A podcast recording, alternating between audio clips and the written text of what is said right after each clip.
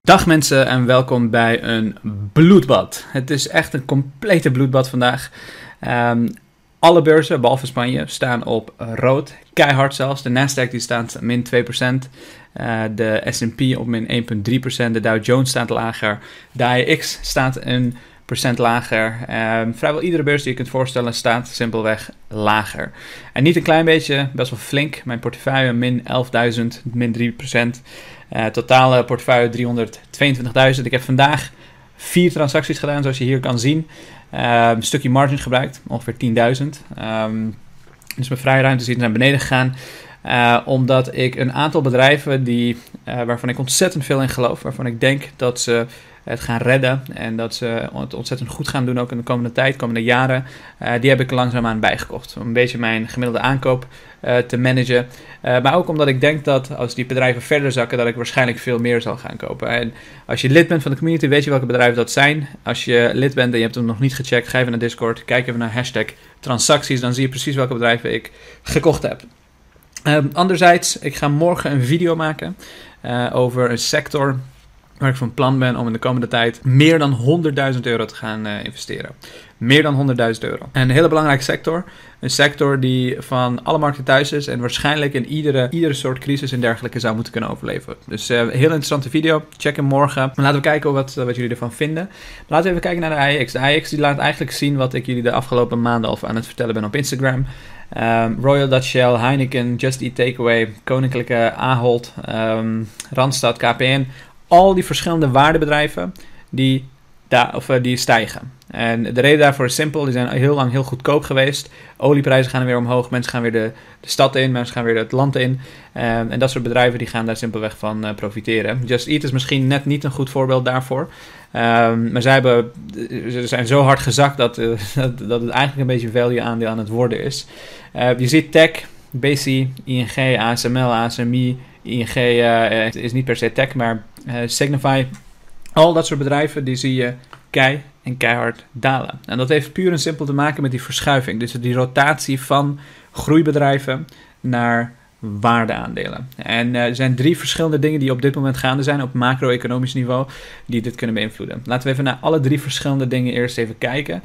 Um, laten we eerst kijken naar de treasury yield, dus de um, rentestanden. Je zag in het begin van vandaag een enorme pieken. Um, uh, ja, zo hard stijgen die rentes normaal gesproken nooit. Uh, tegenwoordig zie je ze continu zoveel stijgen. Je ziet het hier bijvoorbeeld op de 28ste. Uh, je ziet het hier in augustus. Echt continu zie je ze op en neer gaan. En dit, is, dit zijn geen normale bewegingen voor, een, uh, voor, ja, voor, voor, voor de rentestanden. Of in ieder geval voor de tienjarige staatsobligaties van de VS. Maar toch is het zo dat ze vandaag keihard gestegen waren. En de reden is simpel. De reden is namelijk dat heel veel mensen, ook binnen de Fed, langzaamaan zeggen dat uh, inflation of inflatie niet tijdelijk gaat zijn. Luister hier even naar Mohammed El Erian. Um, dit is een um, econoom, macro-econoom, die bij CNBC uitlegt wat er uh, aan de hand is. Oké, okay, so we know the supply chain issues are a real problem, that this looks, even from the Fed's own perspective at this point, that this is not as likely to be transitory. In fact, some people don't even think that this is a situation that's going to be resolved next year. Could this get out of control at some point, Mohammed? It could. And you've heard me say over and over again, we've got to change mindsets. For too long, we were worried about demand. Demand is not a problem. Supply is a major problem.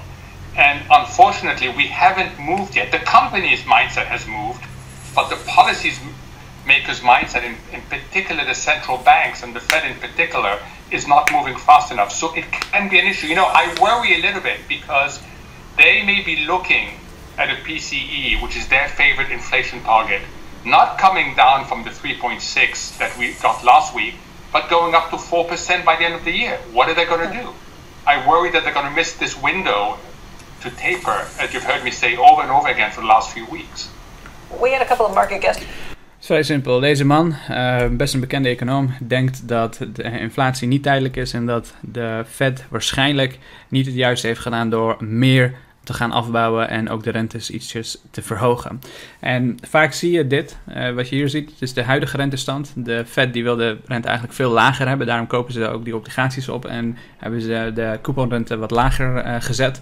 Maar Um, als er een groot verschil is tussen wat de markt denkt en de Fed denkt, dat is wanneer je heel veel volatiliteit ziet. Want de markt die zegt nee, uh, anderhalf procent rente, de Fed die zegt zou eigenlijk richting nul moeten zijn. Dus dat is even het verschil tussen wat de markt denkt en wat de Fed denkt. De markt die denkt de uh, inflatie is niet tijdelijk, de Fed denkt het is wel tijdelijk. Dus interessant wat er gaat gebeuren.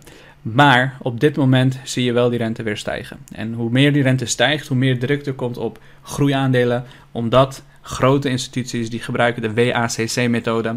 En daarin zijn groeiaandelen simpelweg wat minder waard dan andere bedrijven. Maar um, hoe kan je jezelf hier uh, tegen beschermen? En wat ik vooral doe, en alle bedrijven die in mijn portefeuille zitten, ja, het zijn groeibedrijven, ja, het zijn bedrijven die uh, enorme, uh, enorme groei nog voor zich hebben. Maar het zijn ook bedrijven die de mogelijkheid hebben om hun prijzen mee te kunnen laten stijgen met inflatie. De video die ik morgen ga maken over dat specifieke sector waar ik 100.000 euro in ga investeren, dat is ook een sector die prijzen met inflatie mee kan laten stijgen. Het is een must-have en niet een nice-to-have. Want als het een nice-to-have is, dan uh, kan je verwisselen wanneer het uh, niet meer nodig is. Uh, of als de prijzen omhoog gooien, dat je naar iets anders stapt. Maar als het een must-have is, als het iets is wat heel veel waarde heeft, dan kunnen ze simpelweg hun prijzen stijgen. En zullen mensen ook bereid zijn om die hogere kosten te betalen. Dus um, dat soort bedrijven zitten vooral in mijn portefeuille. Dat zijn ook de bedrijven die ik recent heb aangekocht en die ik blijf aankopen bij iedere keer dat de markt angstig is en aan het dalen is. Um, nu is het niet zo dat we uh, volop in een uh, correctie zitten. Daarom ben ik ook voorzichtig aan het bijkopen. Um, ik uh, doe dat langzaam aan zodra het meer en meer stijgt. Maar wel alleen bij kwaliteit, kwaliteit aandelen waar ik echt heel erg veel in geloof. Anderzijds, Evergrande. als je Evergrande op Google intikt, dan zie je heel veel verschillende nieuws over ze.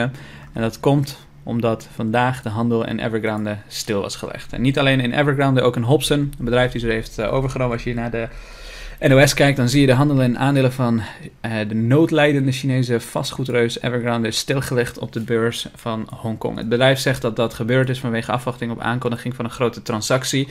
Uh, verschillende media, waaronder de Chinese staatskrant, melden dat het gaat om de verkoop van 51% van de vastgoedmanagementtak van het bedrijf. De koper zou een grote, of een andere grote Chinese project, projectontwikkelaar eh, Hobson Development zijn. En de deal zou Evergrande zo'n 4 miljard euro opleveren. Dus dat is ja, dat is, uh, dat is nogal wat. Een faillissement van de op één na grootste uh, uh, projectontwikkelaar in China dreigt. Daarmee bedoelen we natuurlijk Evergrande. Um, dat komt steeds dichterbij. Ze kunnen echt failliet gaan. En we weten voor God niet wat, wat dat allemaal kan veroorzaken. Er zijn heel veel mensen die zeggen niks. Want het is een druppel op een gloeiende plaat. Maar er zijn ook heel veel mensen die zeggen dat dit systematische risico voor China kan, uh, kan betekenen. Dus die angst die zit nog steeds in de markt. En dat, dat voel je op dagen van vandaag. Uh, dat veel mensen dit soort uh, ja, nieuws overnemen en uh, zichzelf toch ook een beetje zorgen erover maken. Die twee zijn bij elkaar samengekomen vandaag, hebben de beurs keihard geraakt en ik ben benieuwd hoe lang het nog, nog gaat duren. Wat ik wel weet is dat ik op dit soort momenten een koper ben. Bedrijven die heel hard zakken, zonder echt een goede reden met een duidelijke toekomstperspectief. Dat zijn de bedrijven die ik uh, uh, zal bijkopen. En daarmee is de video van vandaag afgerond. Um, als laatste wil ik je meegeven, ik heb een hele vette app ontwikkeld, uh, De Belegger. Ik zal hieronder een linkje plaatsen. Hij doet het alleen nog op de App Store van Apple. En in de toekomst, en daarmee bedoel ik over een weekje of twee, komt hij ook op Android. Maar als je een Apple-telefoon hebt, um, check hem hieronder.